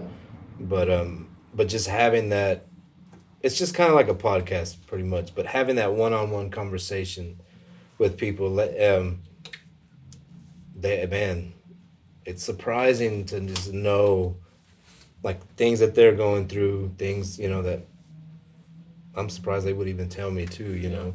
And um, that I get, I get, just get to help them, mm-hmm. you know. And Carter's probably gonna start doing that too. I don't know. Yeah. Next week. Next week. Come on. I don't know if I was supposed to say anything, but nah, it's cool. But yeah, man. So I don't know. I, I just I really do enjoy it. I feel like if you have a desire to cut hair, then there's like an artistic side to you, right?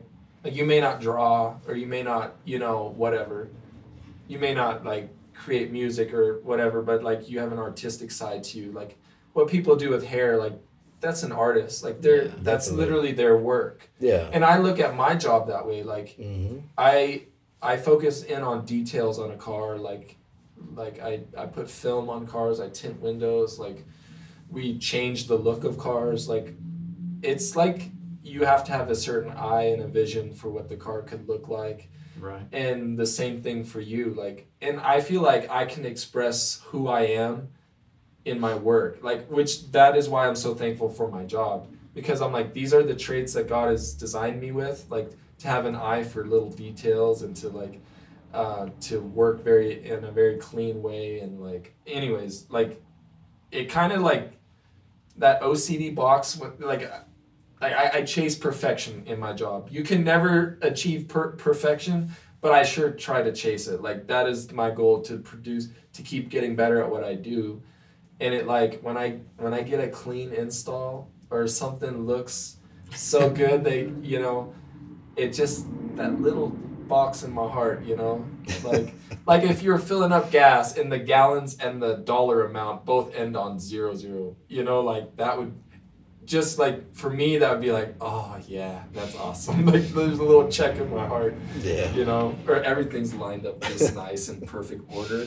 Oh yeah, yeah. yeah. Like that's, and that's good though. I mean, that's kind of a that's a good mindset to have. Yeah. You know, because um, definitely like, I'm I'm not perfect when I cut hair. I still, and I still mess up, but I'm not as hard on myself as I was when I first started. Yeah. When I first started, like. Man, guessing everything. Th- yeah, like I was like, Mm, I don't know if I'm supposed to be doing this anymore because man, I did like, oh man, like I cut an, both eyebrows. I actually like, I don't even know like what the heck, like, man, I hadn't told nobody about that, but yeah, like I don't remember how many cuts I'd had when that happened. It wasn't much, many, but um, yeah, I ended up cutting this, like half the eyebrow on this side and then Then, That's why it's free. At and then time. half the eyebrow on this side. I'm like, what the heck? How did I do that? Like, yeah, oh, man. And I was so hard on myself. I think after that, I was like, man, I don't even know I'm supposed to, I'm supposed to be doing this anymore. Yeah. Like, I suck at this. I ain't even going to lie. Like, I really did. I'm like, man, I suck at cutting hair. But just kept going, though, you yeah. know. Yeah. Like, all right, I'm just going to keep going. And the more I did it, the more, I, you know, I would just learn.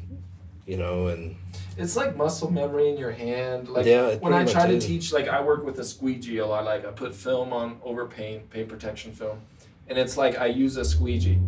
And when I try to train someone to do it, it's like it's like they're gripping the squeegee like super tight, and they're like just doing these weird strokes across the paint. I'm like, like dude, relax. Like yeah. you know, like use your wrist or whatever. And like I'm sure it's the same with hair. Like, oh, definitely. Like even. And even now, like, you know, trying new things. Like, I know I did a little design on one of my brother-in-law's. It didn't come out great. It okay. came out, it, you know, it came out good. But if I don't try, you know, then I'm not, I'm not going to learn, you know. Like, yeah. I, I'm going to have to mess up. Everybody messes up. Yeah. That's the yeah. way you learn, you know. Absolutely. So yeah. um, that's why I just keep going. That's what I often ask the installers, like, where I work. I'm like, if... If they failed at a window or they failed on a panel that we're working on, and they have, like, obviously the film is expensive, right? So a hood can cost up to one hundred fifty bucks of material. So if we mess up a hood, like, okay, that's kind of costly. Like, I'm okay with a mistake, but I've always asked them, like, what do you think went wrong? And if you did it again, what would you do differently? Mm-hmm. And like just to get them thinking, like take their mind off of the fact that they just failed at the panel. Right. Like you didn't really fail unless you didn't learn anything. I mean, like yeah. So no, that that's yeah, that's true. Like you, I'm not saying you have to fail, but it's okay to mess up though. Yeah. Because I mean, yeah, that's the only way you're gonna learn. I think we've all learned more through like failure. Failure. It comes back to bad choices, like the choices we yeah, make. Yeah, like. Like, don't sit back and be so afraid to make a choice. You'll never fail if you don't make any choices. Like yeah. if, and that's that was always my biggest fear. I I'm a, I have a fear of failure, mm-hmm. and so I wouldn't make a choice. And like obviously, yeah, I didn't fail, like because I wasn't taking any risk. But um, but I also wasn't like growing in courage and and, yeah. and learning new things and you know. Mm-hmm. Oh, that's so true. Because I know, I don't know, maybe we did talk about this one time. And I don't know, maybe you went through this um, when you were in basketball and maybe even now, I don't know. But sometimes we compare ourselves. You know, like oh, I yeah. try to compare what my haircut looks like to, you know, this person or that person. And I'm like, man, like theirs just looks so much better. Like, dang, I'm not, like I'm not there yet. Like I'm, I'm still, I still need a lot of work. You know, and, and I would do that, but I don't do that now really anymore. Like I, I tried, I'm like, you know what, I'm still learning. Like I've only been doing this yeah. three months, I think, cutting hair. So you've cut whole hair for three whole months and you're not perfect at it. Yeah, yeah, man. I know, right? Like, man, but I've I've learned to. This is something that I that I actually stand by now is don't compete, create. Yeah, you know. I'm not competing against any barber, you know. I'm just creating my own vibe. Yeah, that's good. And um, I, like I think that, I think that, I don't know if everybody's like that, but man, I've just, like, man, when you start to compare yourself and everything, then you're trying to establish like a vibe that they have that you really can't, you can't get because you, you yourself, you're your own person. You have, mm-hmm. you know, there's things that, that you're gonna do that maybe they can't do, you know? Yeah. So. I've just learned, you know what, man, I'm just going to create my own vibe. You know, I'm, that's good. When I'm cutting hair, like, this is what you're going to get. And you can get...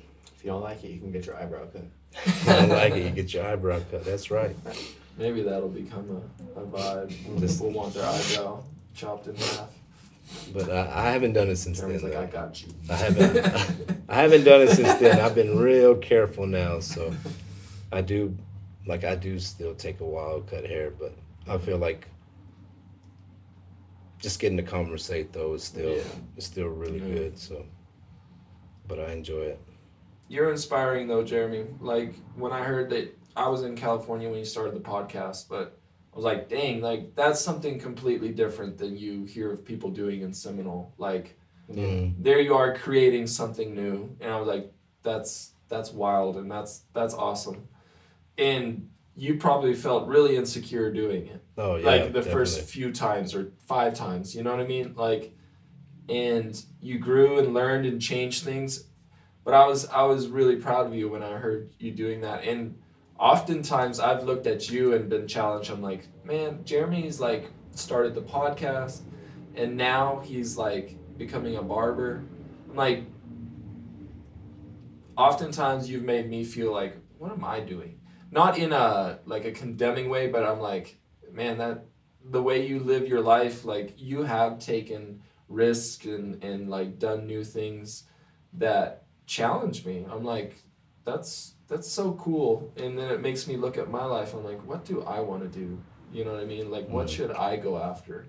Because sometimes we can get so much in a rut in life where we're just like doing our job, paying the bills, we're in this routine. Yeah, like, yeah. Our life looks so much the same, what we do weekly, that we, we're like, oh yeah, I have this thing that I think about doing one day, but right now I'm so busy, I have all this to take care of. Like, you put it on the back burner, and I think that's something, just to honor you a little bit, like I think that's something you've done really well, where you've had a desire in your heart, and you actually, you did it. Mm. You know? I even mm. think back to China, like when Ben offered that missions trip to everyone, you were, I... you're the one of the first people that says, well, I'm going. Because you're like, I've always wanted to go to China. Oh, man, yeah. And, like, the courage that you had in that moment actually, I think, helped me and Sarah to step into it, too. Because, like, you're like, oh, if Jeremy can do it, like, well, he's got kids, too, just like us. Like, we could do it, too. Yeah. You know what I mean? Oh, yeah. So, like, I think that you give people, like, permission. Like, not you're not telling you... Carter, I give you permission to pursue your dreams. Yeah, but, but when they see you doing it, it gives them courage mm-hmm. to like go after what they want to do. Too. Yeah, appreciate that, man. No, it it definitely has been a struggle because you you're gonna have everybody at the beginning. You're gonna have just people. Oh, you know, I'm gonna support you. You know, good job, good job. And then after after a while, you don't really hear from them anymore. Yeah. And but I'm very thankful for the friends that I do have that have yeah. always stayed there and pushed me yeah. and and helped me grow and helped me make decisions, you know, and just pursue just, you know, my desires, you know. That's definitely got me out of my comfort zone, but I feel like I've grown. And um, and I just feel like just blessed, man. Like yeah. even with uh, Andrea, you know, she when she decided to do praise and worship, like the joy on her face, I'm so happy that she did that because yeah.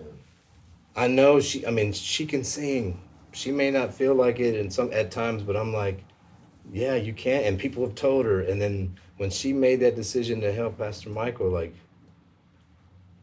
she enjoys it. Like I've seen a change in her so, so much. And I'm like, like that right there, when I can see people even just, you know, like my wife stepping out and doing it, like that just that blesses me, you know. I love it. I love it. Yeah, like I think I do have a heart for people, and like a, a big part of what, like I used to always say, like what makes me happier than anything is seeing someone experience the love of Jesus for the first time.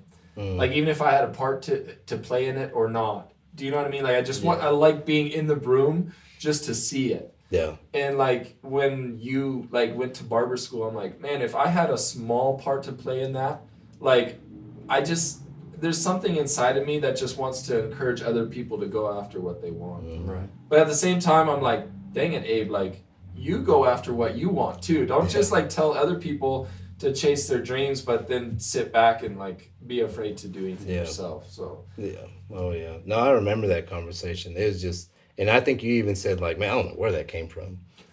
I yeah, that was like when Carter said like, I just got up there and I started talking and it just started flowing out. Yeah, like God was giving you the words. Like that's what that night in that conver- I felt like that conversation was divine because oh, yeah. like in that moment I remember saying that I'm like, man, I. I've never even like talked about this with yeah. anyone. And wh- how did I just come up with that? You know, like if this is not God's will, then if, if your job's God's w- not God's will, why are you there? You know what I mean? Like just kind of giving you that comparison. Mm-hmm. No, that was so good. Wow. That's really good, man. You good? Got anything else to share? I think I would just say like to anyone out there that, if you have this desire in your heart, like obviously we know like there's desires and then there's like ev- like if there's an evil desire that's going to cause mm, someone yeah. emotional pain or whatever. I'm not right. talking about that, but I'm talking about if you have this thing that you think about that you would like to pursue, but you're like, uh, I don't know if that's it for me. Or I don't know if that's God's will for me. Like, I would say like, Like God's, like God's okay with you trying something. Just, or let me word this differently. Like, it's okay to step into the things that you your heart desires. Mm. And then if it doesn't feel right, like you could take a step back. Do you know what I mean? Like, yeah.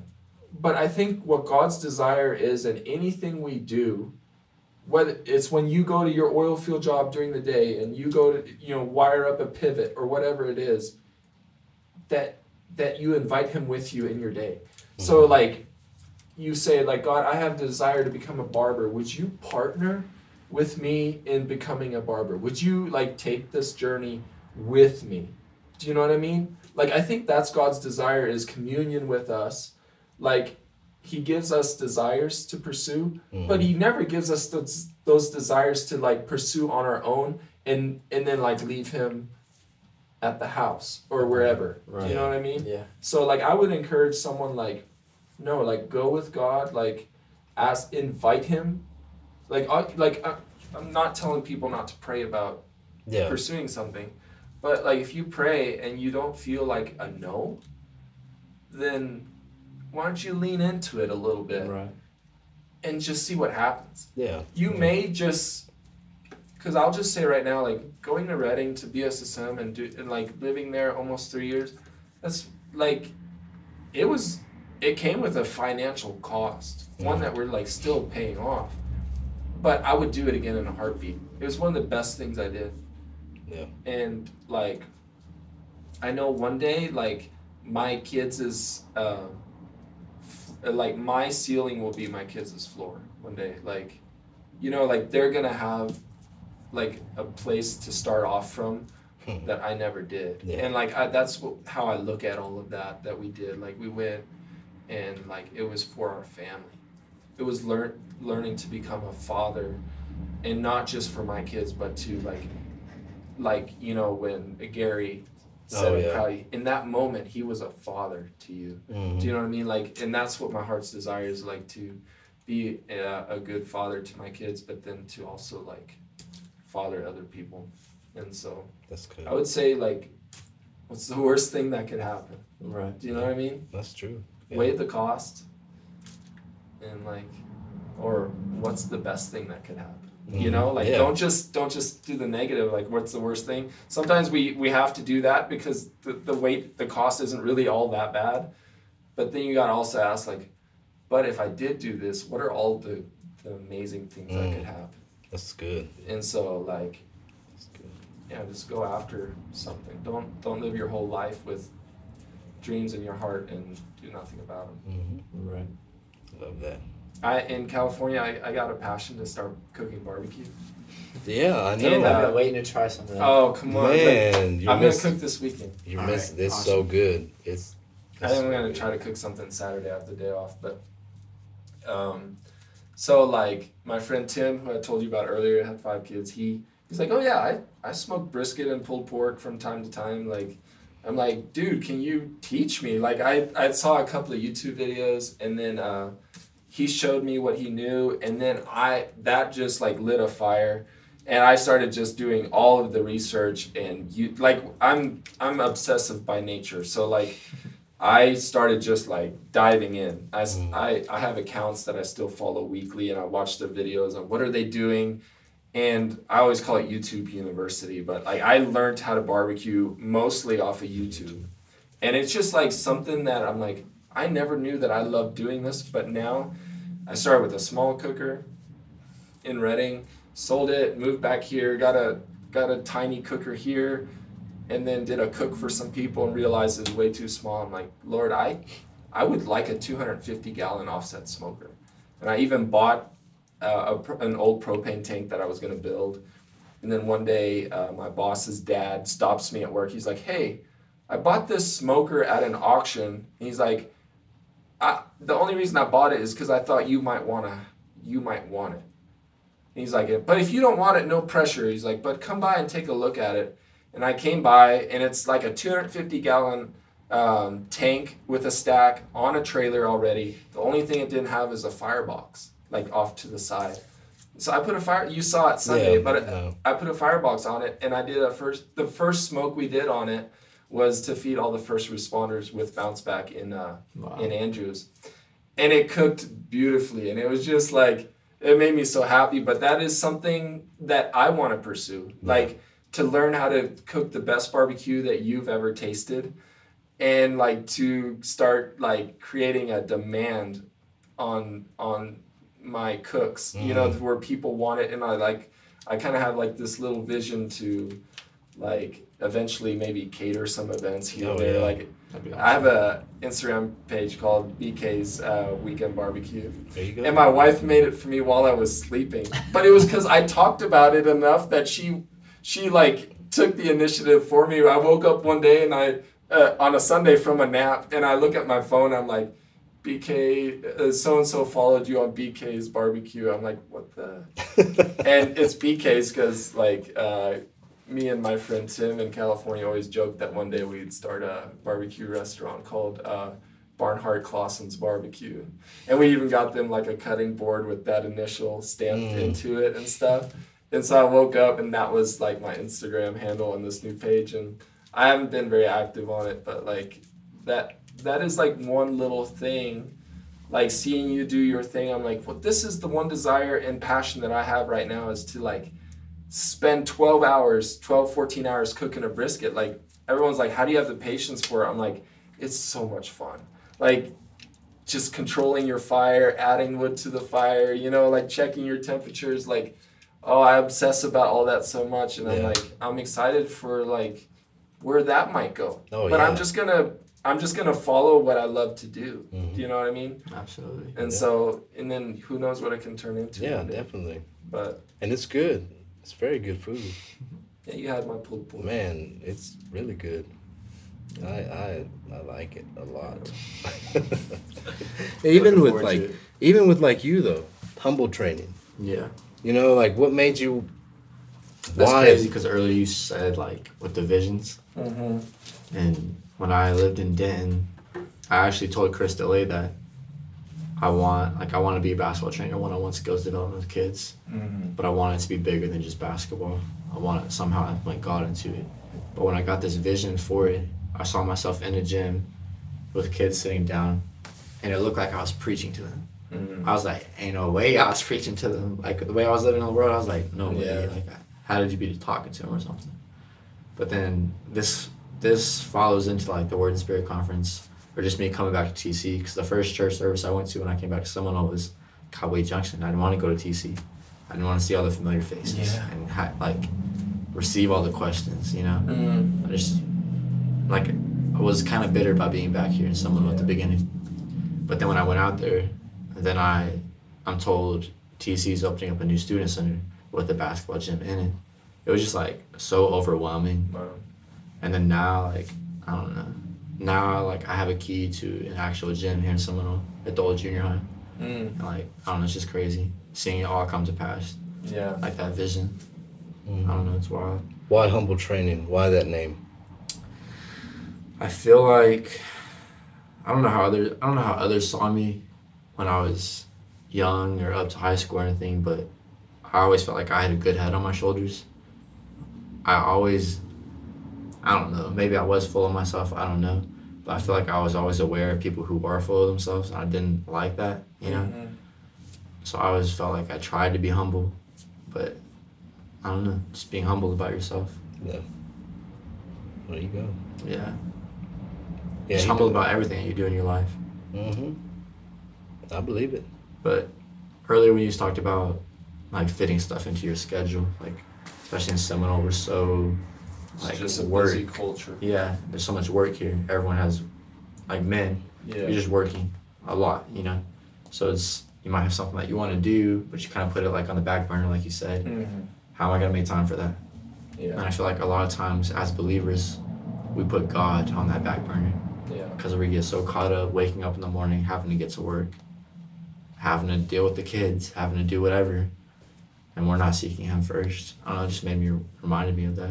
Yeah. And it's something I've been reminded just the last couple of weeks, like, it's so easy to be distracted, you know?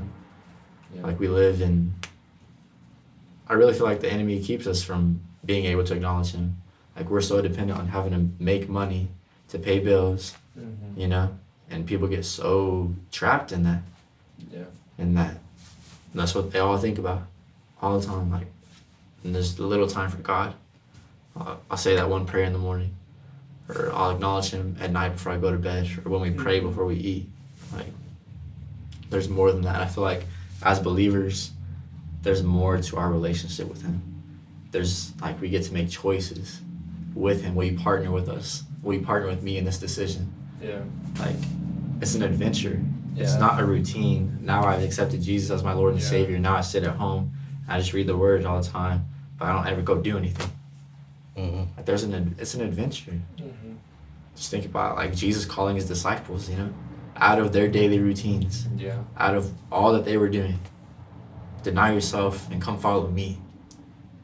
Your Lord and Savior, come follow me. And Jeremiah thirty-three three says, "Come to me, and I will tell you great and hidden things that you do not know." Oh wow! When I read that, I was like, man. And then just going back to, if anyone is in Christ, he is a new creation. When you're in Christ, like there's so much new newness. Yeah. Like stuff that we, I had heard probably in youth, and then now it's just coming to life. Mm. Yeah. Just, I don't know. It gives me like, like when we have the, right now. When we realize that God is speaking, mm-hmm. and like, and we allow Him to, like, we are we put ourselves in a position to listen throughout the day, like. Really, almost any day beca- can become like, almost like a nervous, exciting day. Yeah. You're like, I have no idea what might happen today. Mm-hmm. Do you know what I mean? Yeah. So good. We always say like, yeah, it's a relationship, but like, I guess most of our lives don't reflect that, that it's a relationship. We, it's yeah. just a routine. Right. Um, That's and not obviously I'm, I'm super guilty of that. Like, my life is a big routine. Like, I have to go to work, I have to drop my kids off, Lennon off at school, like, come home, play with the kids, you know, do some baths, and then, you know, then the day's basically done, like, you know, Jeremy. And, yep. Um, yep. And, like, obviously there's been so many times where I've been that, where I've given God just a small part of my day. And then all of a sudden at the end of the week, I'm like, I'm so drained. And it's not like we got to do all that stuff so that we can, like, you know, be secure so we can sort of find some time with God. It's like, no, like, we need to spend the time with the Lord so that we have the the energy and the strength to, like, go through the week for all the things that require our time. Mm-hmm. So as, that's a really good reminder for me because, like, I'm super guilty of, like, yeah. Wake up. I think everyone is. Boom, boom, boom. Yeah. We got to get ready for school, mm. you know, get to work. And you're like, sometimes you've gone, it's middle of the afternoon, and you're like, Lord, I don't know if I even acknowledged you today. Like, sorry, God, like, that's that's yeah. not okay, you know.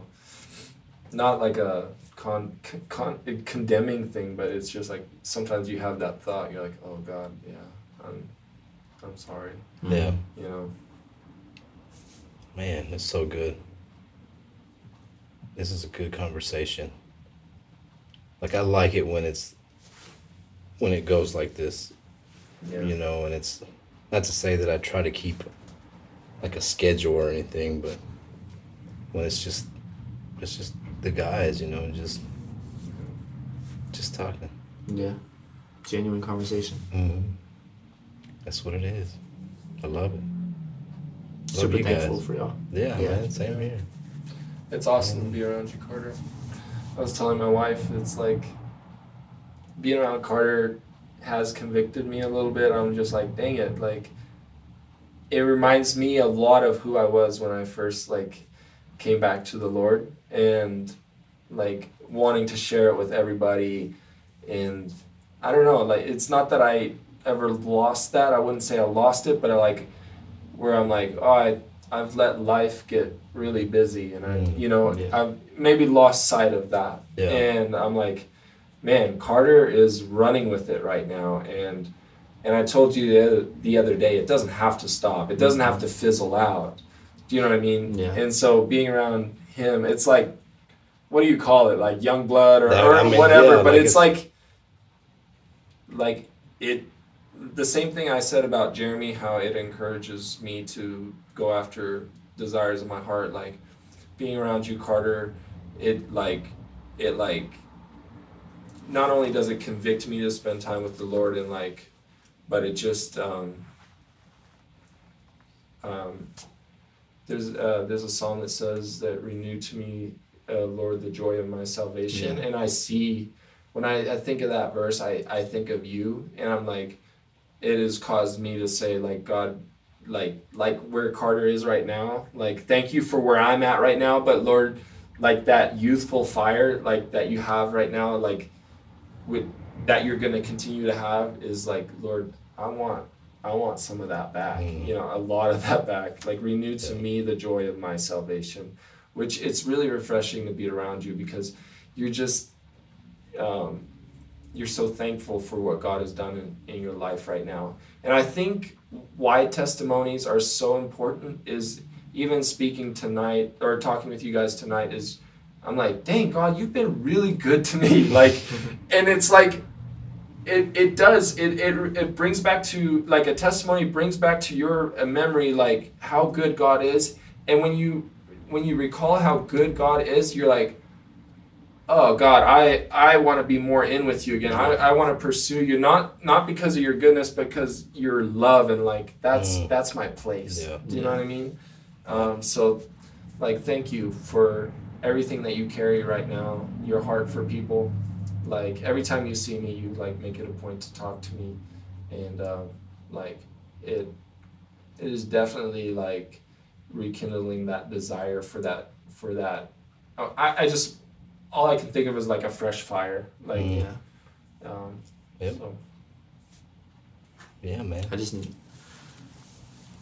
I've always heard people say, you're going to be on fire, but yeah. there's going to be days where you don't feel it. Yeah. Like, that ain't in my Bible. Like, I can be in a relationship. There's going to be trials and tribulations, but I can acknowledge him. You know, I can rejoice yeah. in the sufferings. Like, he's always here. Yeah. Never leave you nor forsake you. Something your dad said, it was like, I told Jeremy this, what you asked him, what are you thankful for? And mm, when your dad experience. said this, uh, he said, I'm, you know, I'm thankful for the experience. You know, the good and the bad and, and just like, He was, he was, I felt like he was saying, like, I'm just so thankful for my life. Like, everything I've been able to, to experience, walk through, good and bad. Like, obviously, you went through a really hard time with your mom. And, like, like I, I thought that was so cool. Like, like as Christians, like, like to let go of the idea that every day is just going to be this rainbow, like, thing. Yeah. Like, everything, you know, and then when, like, only when you experience his goodness, like that overwhelming experience is what I'm talking about, is like when you can be like, oh, I'm so on fire right now. But then when you're in like, like in a valley or whatever you want to call it, where you're just like, man, I feel like I'm having to push through this season of my life. Mm-hmm. Your dad was like, I'm thankful for both of the seasons that, you know, all of the, like the whole thing. Yeah. And to be able to realize like, right now in this really tough season, like, like God, you can just like sit with me in this, mm-hmm. and you can like give me the strength to walk through this, yeah. and like I'll come out stronger and with stronger, like with greater trust and faith in you on the other side. Do you yeah. know what I mean? Yeah. It's like the valleys and the, the those hard times are just like God didn't leave you. Like that's that's actually like when the Lord is gonna is like checking to see if mm. like, man, yeah. will he like press into me in this moment, you know? So and I feel like a lot of times we make those hard times hard on ourselves because we tend to like walk away. Yeah, mm. God, where are you in this? This yeah. shouldn't be happening, you know, yeah. in, instead of just like asking like, God, would you come right now and just come for me? Yeah, we quit seeking don't, him. Don't even ask like fix the situation, but would you just come and comfort me? Like when you when you comfort somebody, you don't have to fix their situation. It's just like all of a sudden they feel better and they feel like they can they can attack another day head yeah. on. Do you know what I mean? Yeah. And when you just ask the Lord to come and sit with you and to like comfort your heart, like, encourage me, Lord, like, all of these things, like, like, that's, I don't know, that's, like, what a father wants to do, mm-hmm. and so, sometimes I don't want to fix every situation for my kids, like, I want them to, yeah. to figure it out, like, learn, you yeah. know, like, I'm, I'm here, like, I'm not going to let you get hurt, yeah. you know, but, like, yeah, yeah so. no, yeah, I agree, I agree. Probably talk all night. Man. Dave's like, I'm ready to go to bed. Mm. Yeah, he's falling asleep over there. Love you, Dave. Well, guys, I mean, this was awesome. Yeah, I had fun. Appreciate y'all. Y'all are a blessing to me. It's always super good energy around y'all. I feel the same way. Mm-hmm. Heck yeah, man. Well. Guess we'll leave it at that. That's good. Again, I appreciate y'all. Y'all are some awesome men. Thanks for having us. Yes, Me again for the tenth time. For the tenth time, yeah. See Carter back next week. Mm. I'm gonna need a shirt next time. Dive deeper into Carter. Mm. Yeah. But all right, man. Well, until next time, we are out. Peace. Peace. What's up, everybody? My name is Jeremy Duran, host of the No Holds Podcast. I just want to thank you all for tuning in. Follow us on social media. Subscribe on YouTube. We are also on iTunes and Spotify. And remember, love is key. Peace.